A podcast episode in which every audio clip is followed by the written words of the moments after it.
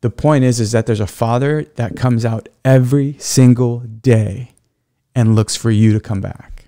And he's waiting to run out to you.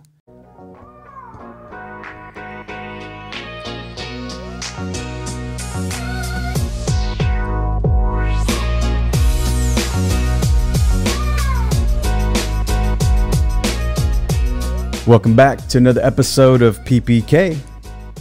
We are back at it again.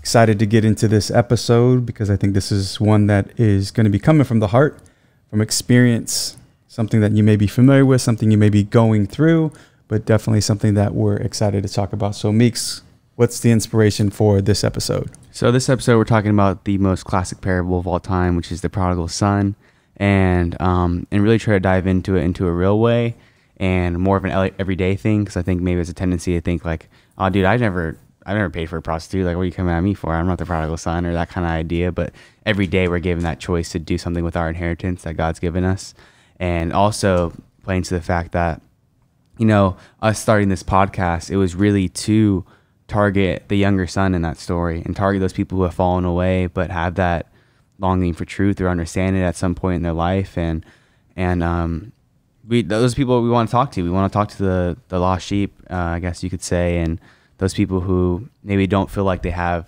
someone that they can relate to, and they look at us as people like as examples and people who are just real about it and not so elevated and not, we're not the older brother you know we're just we're all the younger brother we're just trying to guide each other back to, to the father you know and so yeah that's really just the a point we're making with the with the prodigal son story yeah i think this one I mean, there's so many different ways to dive into this. Um, sometimes you'll hear the prodigal son, sometimes you'll hear the merciful father.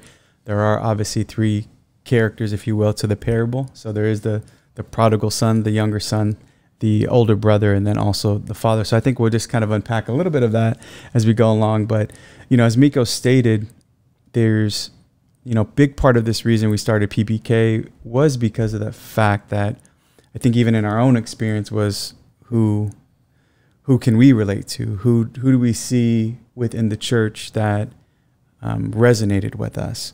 Now, I want to make sure that we're clear is that as you grow in your spiritual maturation, meaning as you progress in your spirituality, you can get with people that are just really trying to get holy. Right? I mean, ultimately, and and I think about you know some of the great minds of the church, um, the people that are in the on the front lines today, who may not have the same experiences or background, may not relate to uh, maybe our wayward lives or our struggles, but they are striving for holiness, and I think that's key.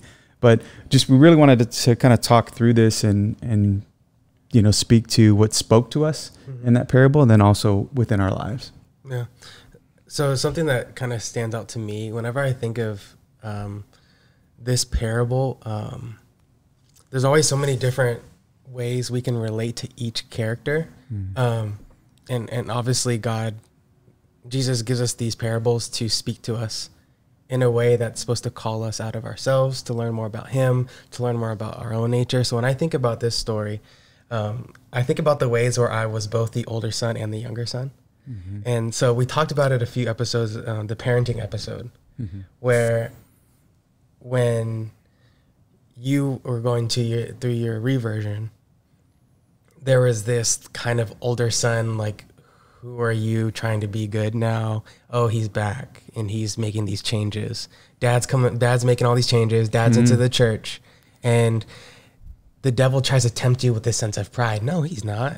There's the doubt, right? It's always doubt. The devil loves to just kind of make you question and elevate our pride, make us feel like I'm above you. And and so that was something that, um, just right off the bat, when I think of the prodigal son, this idea of like, oh, you're oh, you're coming back into into the faith. Oh, nice. Yeah, likely story.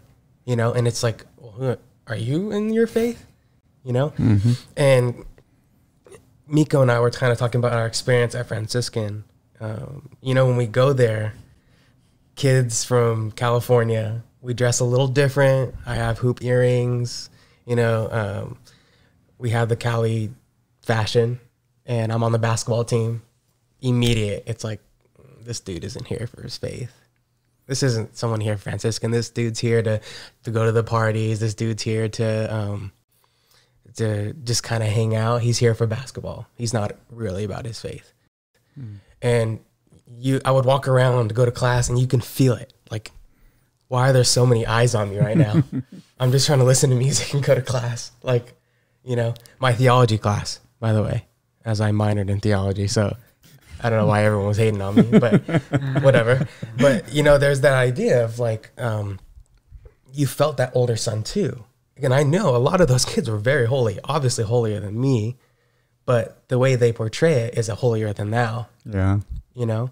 And and then I think in my own life, this the idea of being um, the prodigal son and how that's just an everyday thing. You know, like just the idea of kind of taking what God gives us and running with it. Thanks, God. See ya. Mm-hmm. And then you just go and squander it away. And, and then when we fall, there's always that realization.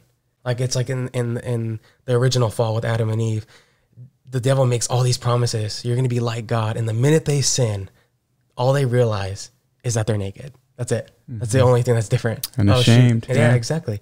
I'm I'm naked, and and that's what we see throughout salvation history. But we see it in the prodigal son, just in my own life, just thinking all these promises that the devil gives you, whatever sin that you struggle with, anger, lust, you know, whatever. It's always that false promise. The promise, and the minute you fall, it's like all I see is my own shame, my own nakedness, my own inability to to make myself happy. Um, and so as I meditate on this, um, on this parable, just how I can fit in any character at any time, mm-hmm. and just, just just try to show the love of the Father, not only to my younger brothers of those around us, but also to myself in, in the moment. And we kind of talked about the last episode, this this maintaining that peace even when you do fall, to not let the devil rob you of that peace. So to show myself that love, even if I do fall, to know that there's a father who loves you more than you can love yourself, who wants you to be holy more than you can ever desire holiness. So that's that's what that's what came to mind for me. Yeah, just to kind of give our um, listeners out there an idea, you know, because some of you may not be familiar, you may be familiar with the title, but just real quick, like the, the two minute version, where the prodigal son is essentially asking his father for his inheritance while his father's still alive. And the father gives that to him. And the son, younger son goes off and blows it off on a life of, you know, partying and, and basically, and I think in certain um, translations, and it goes to an empty wasteland, right? And that's what he kind of did with his life, blew it away. Next thing you know, he's um, finding himself, um, you know, wishing to even eat the fill of pods uh, of, of the swine, right? And that in an ancient Jewish environment, that's like you couldn't get any lower than that. As just when you thought it was low of eating swine, you're actually going to eat of the fill of the swine. So obviously you took it. He, you know, Jesus takes that another level, and um, so then he comes home. Father comes out to meet him. We'll kind of get into that, but um, the the father's excited about that that reunion, right? And then the older son's upset. What's going on here? Because the father's throwing a party for him, right? Kill a fattest calf, put a robe on him, give him a ring, put some sandals on his feet. You know, he's excited, and the brother's like, "What? I've been here since day one. You never threw me a party. You never killed, you know, a, a, a fattened calf for me." And the father said, "You know, you, everything I have is yours, but your brother was dead, and now he's come back to life." Mm-hmm. And so it's just putting that in that con so much there again because there's different and something you said, Keone, I think that was powerful. You said letting yourself feel that love and specifically letting yourself feel that love from God, mm-hmm. right, is key. Being loved, embraced by the Father, which is a big struggle, especially for the men out there, um, is just the, the father list, the father wound we have out there. Meeks, what's your thoughts on all this? Yeah, I think first I'd like to address the older brother because because I, I too go to Franciscan and uh, I don't get much different looks. and I remember because I started out as a political science major, and um, you know, it was the brainy people and all. and they're and they're dressing in their little ties to class. And they're sitting up front, and I'm in the back with my my dagger earring about this big, and I got all whatever I got. I got tat- I got a couple big tattoos on my leg, and all this. Uh, and I just know because one of my friends came up to me actually. She became a good friend after we had some poli sci classes together. She's like, I'm not gonna lie. When you first came, I'm like, who is this guy? Why is he here right now? Like, uh, what is his master plan to ruin Franciscan or what's going on here? And so I know, I know that feeling, and I already know when I when I walk around, people are like, what is this guy doing on this campus? And Franciscan parents probably start just transferring their kids. He's like, this is not what I signed up for. I don't know why this kid's here.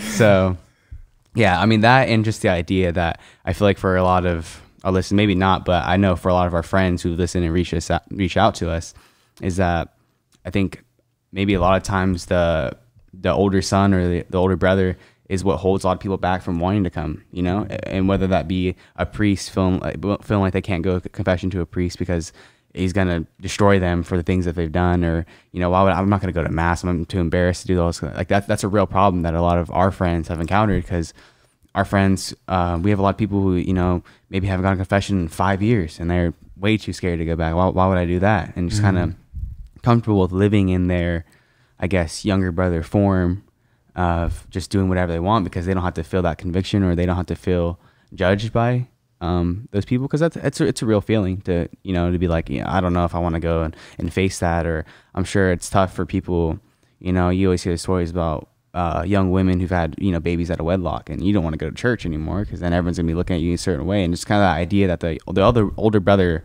phenomenon is really real and and kind of that that judgment that, that lays on people and it holds a lot of people back from truly embracing um, the father. And so yeah i guess uh, getting that part out of the way and just kind of going to the younger son because that's really that idea of us having our inheritance and the father giving it to us is something that we live with every day i mean just the idea of of eternal life and and a purposeful life like without god there's really we talked about this there's no purposeful life you're just doing whatever you want to do and so we have that inheritance. We have the beauty of of the faith and the beauty of just life itself, and the beauty of of eternal life, the opportunity for eternal life. And we choose every day to at least throw a little bit of it. We're throwing at least 20s this way and 20s that way. And we're not doing what we need to be. And I don't think it's necessarily just like, oh, you know, I was a I was doing drugs hardcore for three years. It's like every single decision you have an opportunity to do something with your inheritance, mm-hmm. and it could be it could be you just sitting there like I, I watch way too many 2K videos all the time. I just I don't even know why I'm into it, but I just do. I'm sometimes thinking like, dude, what am I doing right now? How am I how am I just watch an hour of people playing 2K right now? And and that's that's me doing something with my inheritance that literally just kind of throws it away. That's just me throwing some time, just whatever, which is fine to relax but you have to understand also that you're given something and you're expected to do something with it. Mm. And so we could talk about the parable of the of the gifts, or I think right, the talents, talents. That there it is, uh, talents. Same thing with that. You're I'm giving you something. You're expected to do something with it. Mm-hmm. So just because you're a different guy and nah, man, I just want peace, bro. I'm just doing me. You're expected to still do something. So you can try to play that role all you want. Like the people who go, oh, no, I don't vote, man. I don't. No, you're expected to do something. You're expected to do something every time. You have a difference, whether you like that or not. You make an impact on everyone around you in society and and you're gonna everything you do is either gonna direct you towards God and back to the Father, or it's gonna go further into Sodom and Gomorrah, wherever that guy was, wherever the younger son was going to, or Las Vegas, or wherever he was at.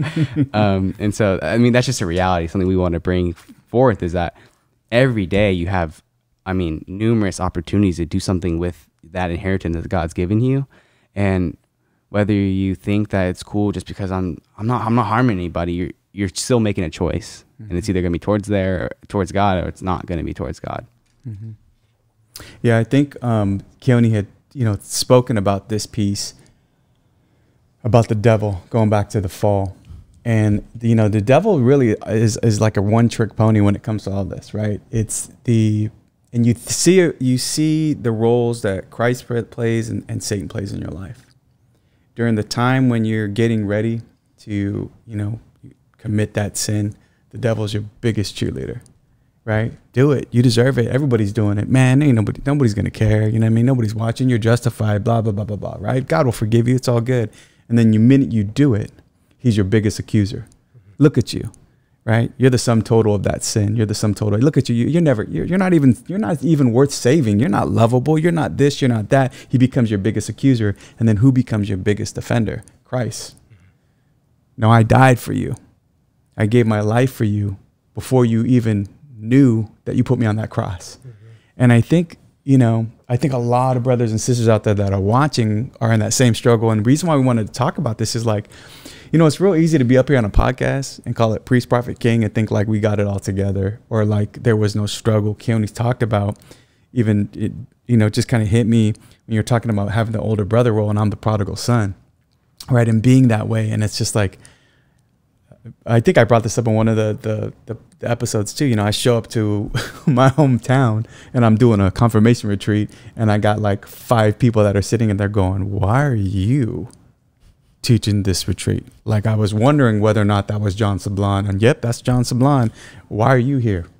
You know, you're the furthest. You were the furthest thing from Jesus, and true that, true, true that. Right? They knew me when I was in the wasteland, throwing away my inheritance, but you know, God's patience is aimed towards our salvation. Praise be to Him. So it's just like, yeah, like I can understand that older brother because I'm in that same role. Like I switch roles. I went from prodigal son to even older brother.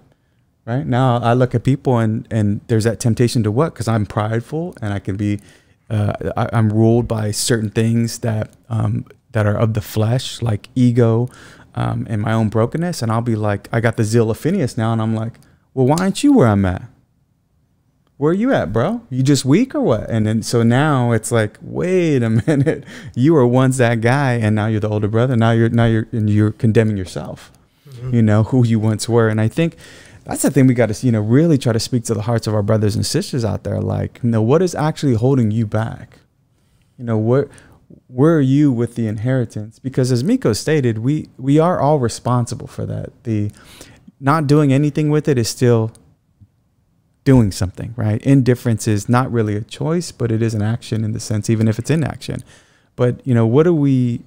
That's kind of one of the key messages for us is that that back and forth that we all play, and that struggle um, as being the prodigal son and not feeling like there's anybody that you can connect to, maybe feeling like you are only the, the total sum of your of the, the mistakes. Maybe we have some of our brothers and sisters who started off strong. I mean, we're people that we know that watch this that maybe have been away from church for a long time and bought into the stuff we bought into, and now they're like, "But I don't even know how to get back, bro. I ain't got a GPS. I don't got I don't got no map, and I got no guide." And maybe you're feeling scared. Maybe you're feeling hopeless. Maybe you feel like either you're not worth it or you're not able or capable. Like you don't have it in you to do it. You know, I remember having a family member say that to me specifically, like when he was going through it. I, there, I, I, look at me, I can't do it. I'm like, look at me. God did it through me. What are you talking about? Probably a greater sinner than you. So, so it's it's trying to bring a message of hope, but recognizing that there's an obligation and a responsibility, right? Yeah. So what Father Jacques Philippe talked about in his book, "Searching for Maintaining um, Peace," he talked about patience in the midst of our sin and the idea that when we fall, it's easy to fall into discouragement, despair, shame, uh, excessive blame, whatever it is. And something that really stood out to me, because I can be really hard on myself when I sin, like really hard, like where I obsess over it. And usually it just leads to more sin whether it's impatience, now I'm getting angry, now I'm irritable, now I'm lazy, whatever it is. And it's this sense of, well, I'm trying really hard. I don't want to do this, this, and this. I'm trying to work on this, this, and this, right? And something that Father Jacques said that really stood out to me is if there is a, a sense of discouragement, shame, um, anguish in the midst of your sin, to the extent that you experience that is the extent that you distrust God and you place more trust in yourself. Mm. And so basically, it, it, kind of just hit me like a ton of bricks because I was like, that makes so much sense. In the midst of my sin, when I am just like beating myself up, which so many people can do, right? I'm so far away. I had a kid out of wedlock, or I've been addicted to this, this, and this for so long. I can't come back. I'm gone that is the number one alert to you that you've placed too much trust in yourself. And what Father Jacques said that's really cool is that that's an impossible feat for any of us to try to attempt to be holy by ourselves. Like that is just that's literally impossible. No one has a superhuman power to do that. What Father Jacques presented though was in the midst of our sin, all it should simply be is obviously a contrite heart. Obviously, you avoid the near occasion of sin, but it's a reminder that we should be placing a greater trust in Christ, right? You said like he did it through me. I mean, you know, talking to your uncle or mm-hmm. whatever it was, you know, he can do it through me. and, and that's he can do it through any of us. And it's just the idea that if you're falling into this idea of shame, anguish, discouragement, that is the devil talking. Mm-hmm. The accuser. That's the accuser. Mm-hmm. And it's this idea that you're placing too much trust in yourself and it's not meant to. Mm-hmm. And what Father Peter, who has been our confessor and, and just becoming a really good model for our, for our family, what he told me in, in a recent confession that I went to is, you know, we talk about our daily actions, right? Every day you have an opportunity to do something with that inter- inheritance that the Father has given us every day. And what he said was, through your actions that you're doing in the day, it's not you that are making yourself holy. Those actions are just opening up channels for God's grace to flow through. Mm-hmm. That's all you're doing. When you're spending time in prayer, when you're deciding to make that step back into the church, when you're saying maybe I should I should spend a little time in prayer, maybe I should go in the chapel, maybe I should just start praying the rosary, or maybe I should just kind of break some of these habits, whatever those those changes you are that you're making, that's God who invited you first, and we're just responding. Mm-hmm. And it's when we are making these changes, we're taking that one little step, we're allowing God's grace to flow through us. We're putting more trust in Him and less trust in ourselves. And it's the realization that I think the prodigal son had like, dude, I squandered everything maybe, just maybe, dad will give me the title of a slave and I can at least have some food. Yeah. Maybe. And what does what does God always do? He gives us that and then some. Right. Always, because he can never be outdone. And it's when we finally finally put a little trust in the Father that he realized the abundance that he can get. Yeah. Just by placing that little bit of trust and realizing that when I took away all my trust in God and did it on my own, I was left with nothing. Mm-hmm. Yeah, and another another thing that um, Father Peter actually told me too. Little Father Peter shout out vibes. yeah, um, shout out to Father Peter. During my confession was that you know he's saying that you know this sin that you're struggling with, God has allowed in your life as a process of your of your sanctification of your of your sainthood, and so this is necessary for you to overcome in order for you to be where you're supposed to be. Basically, is what he's saying, and I thought that was super powerful because you're like, hey, that's you know that's facts. Was, yeah, speaking truth there, because he's he always puts things in our life. So whatever, if if you are the prodigal son, he's putting those things in your life, understanding that you, you need to overcome it. Not that you can overcome it, but you have to in order to be who you're supposed to be. Mm-hmm. And and then lastly, we touch on because I guess not a lot of people people want to talk about the merciful father, but I mean, there's like almost a little bit of like a reckless father you could probably think of as you know we were watching this video of a, of a, a homily a, a, priest did and he was just talking about like the i guess craziness of a dad just willing to give his inheritance away like on the spot because of a little brat wants wants to go away mm-hmm. into las vegas and play with the big boys and just kind of how ridiculous that really is to think about and like why why would you do that and and what the son is saying in that moment of you know I need my inheritance is that basically like I want you dead. Like it doesn't you don't really matter. I just need that money. So however that's gonna happen, like I'm, I'm gonna need that. Like he's calling on his death and completely just I mean disrespecting him in every way and kind of similar to what we do. Oh look at that a little a little circle we're coming around. we're on a roundabout. We're going back this way. Um, and that's just something. Not only that through our sin, we're asking Jesus to die because he has to in order to fulfill us again. But as the priest was saying, in the sacrament of baptism and reconciliation and, uh, and communion and all these confirmation, he has to die. We're asking God to die because those are only fulfilled if he does die. And so I think that he, you know, as the priest calls a death warrant. I mean, how powerful is that? He's saying, you know, I need you to die so I can get my inheritance. And that's exactly what we did. I mean, we sinned and we needed Jesus to die so that we could receive our inheritance, which is eternal life. And I mean, that one blew my mind because I never thought about it like that. But I mean, mm-hmm. it's just super fascinating to think about because I mean, you always want to talk about the merciful Father, but then you don't really. No one. I never heard anyone question like, why? Why would you give him the inheritance in the first place? Mm-hmm. You know. Well, and I think you when you look at the example of that, the amount of like kind of like reckless abandonment and love. You know what I mean? Like, um,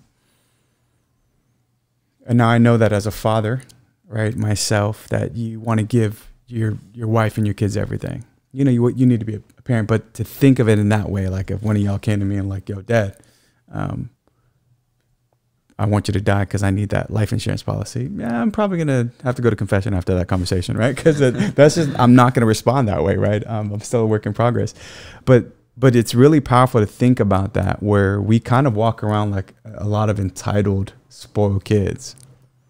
That because Christ died, not realizing that we demanded His death, that well, I'm entitled to salvation right? Redemption is mine, man. It's, you know, Christ is risen indeed, right? You know, and it's like, yeah, do you know what that costs?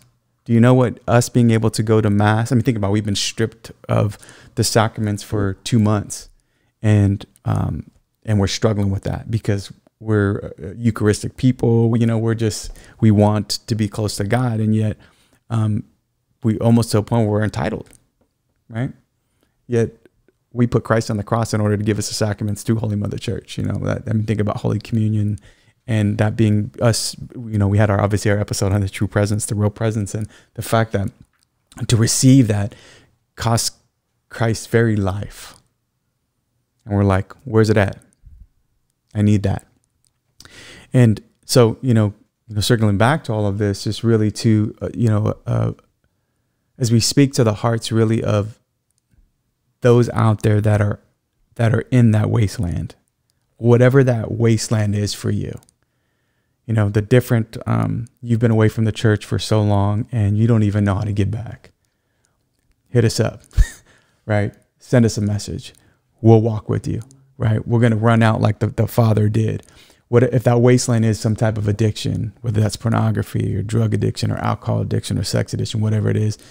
Message us. We'll get you connected to some type of help the point is is that there's a father that comes out every single day and looks for you to come back and he's waiting to run out to you and as we've explained like don't think somehow you're like as you're listening to the evil one whisper in your ear that you're not good enough you're not worth it you're not lovable you're not capable that it's nothing but a bunch of lies like going back to the, the garden of gethsemane go watch the passion when you see the Satan in Jesus' ear, do you really think one man can bear the weight of sin for the entire world? And Jesus never acknowledged him, except when he went to stomp on this on the snake's head. And I think the message for you all is, is that there's a father who loves you. There's a church who's waiting for you, and brothers and, and, and sisters in Christ, and that nothing that you could do could ever earn that love. And more importantly, nothing you could ever do could ever lose that love. So, any parting words is kind of a, a deep, really deep subject, but we felt a called to to actually bring this out and that inspiration. Any any parting words for our brothers and sisters out there? Yeah, just to kind of end and, and remind the viewers that the turning point in in that parable was when he just decided to go humbly back to the Father. I'll just be a slave. And and when it's in that sense of humility that just go, I'll go to serve him, serve the Father. Mm-hmm. Not as a son. I'm just I just I'll be a I'll be a servant. Mm-hmm. And it's in that humility and in that trust in the Father because he still had to accept him whether it's a slave or a son. Mm-hmm. It's in that humility that God always brings us back as his son. But it takes that humility first. Yeah takes that step to be willing to serve first. That way God always outdoes us. So I, I think those listening, those prodigal sons, to take that step of humility, to stop putting that trust in yourself, because believe me, you're going to fall just like me, and humbly go back to the Father who is always ready and willing to call you back as a son or a daughter. Mm-hmm. Yeah, and I, you know, that's why we wanted to do this episode because we're all prodigal sons, and we're going to be talking to a lot of prodigal sons. So no one's older and, brother and daughters, right? Yeah, and daughters, yeah. yeah. Also, sorry. and uh, and there's really no, even if you think you're an older brother, you're really not. We're all, we're literally all prodigal sons. That's the whole point of the parable. and uh, you know, on a lighter note too, I was actually when we were talking about this, I was also thinking that we have a father, an older brother, and a younger son, which is pretty tough. Priest Papa King. Look at that, huh? and uh, yeah, and always make sure like, comment, subscribe, and uh, follow us on Instagram too at priest.prophet.king. Yeah, so we, we thank you for your time um, today. We pray to God that you open your heart to Him and that just did something in your life to move you, to convict you, and more importantly, to woo you back to the love of a Heavenly Father. So until then, get holy or die trying. We'll see you on the next episode. Peace.